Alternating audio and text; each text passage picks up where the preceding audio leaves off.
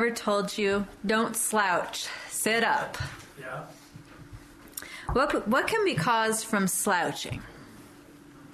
Your muscles work harder. It puts stress on your spine, which can cause lifelong back pain or even stress and negative mood. Poor circulation and carpal tunnel. The list goes on. There can be times where we slouch in our faith.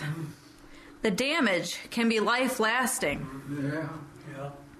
It says in Psalms, My defense is of God who saves the upright in heart. Mm-hmm. It even says in Psalms, Good and upright is the Lord, therefore he teaches sinners in the way. He teaches us to live this way upright, not in a droopy manner. Yes. And Proverbs, the house of the wicked will be overthrown, but the tent of the upright will flourish. Yes.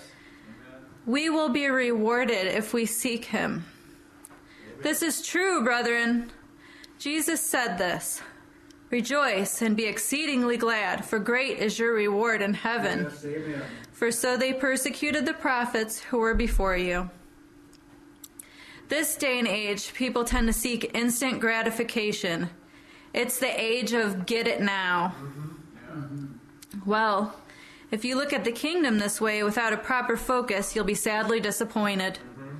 There are trials and there are things the Lord needs you to go through for you to grow and to remain close.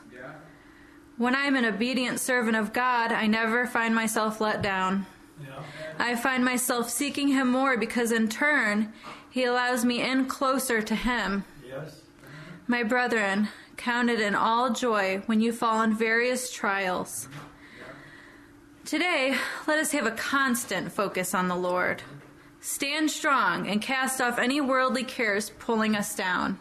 Yes. Let us pray. Yes. Dear gracious Heavenly Father, please help us today to stay close with you each moment.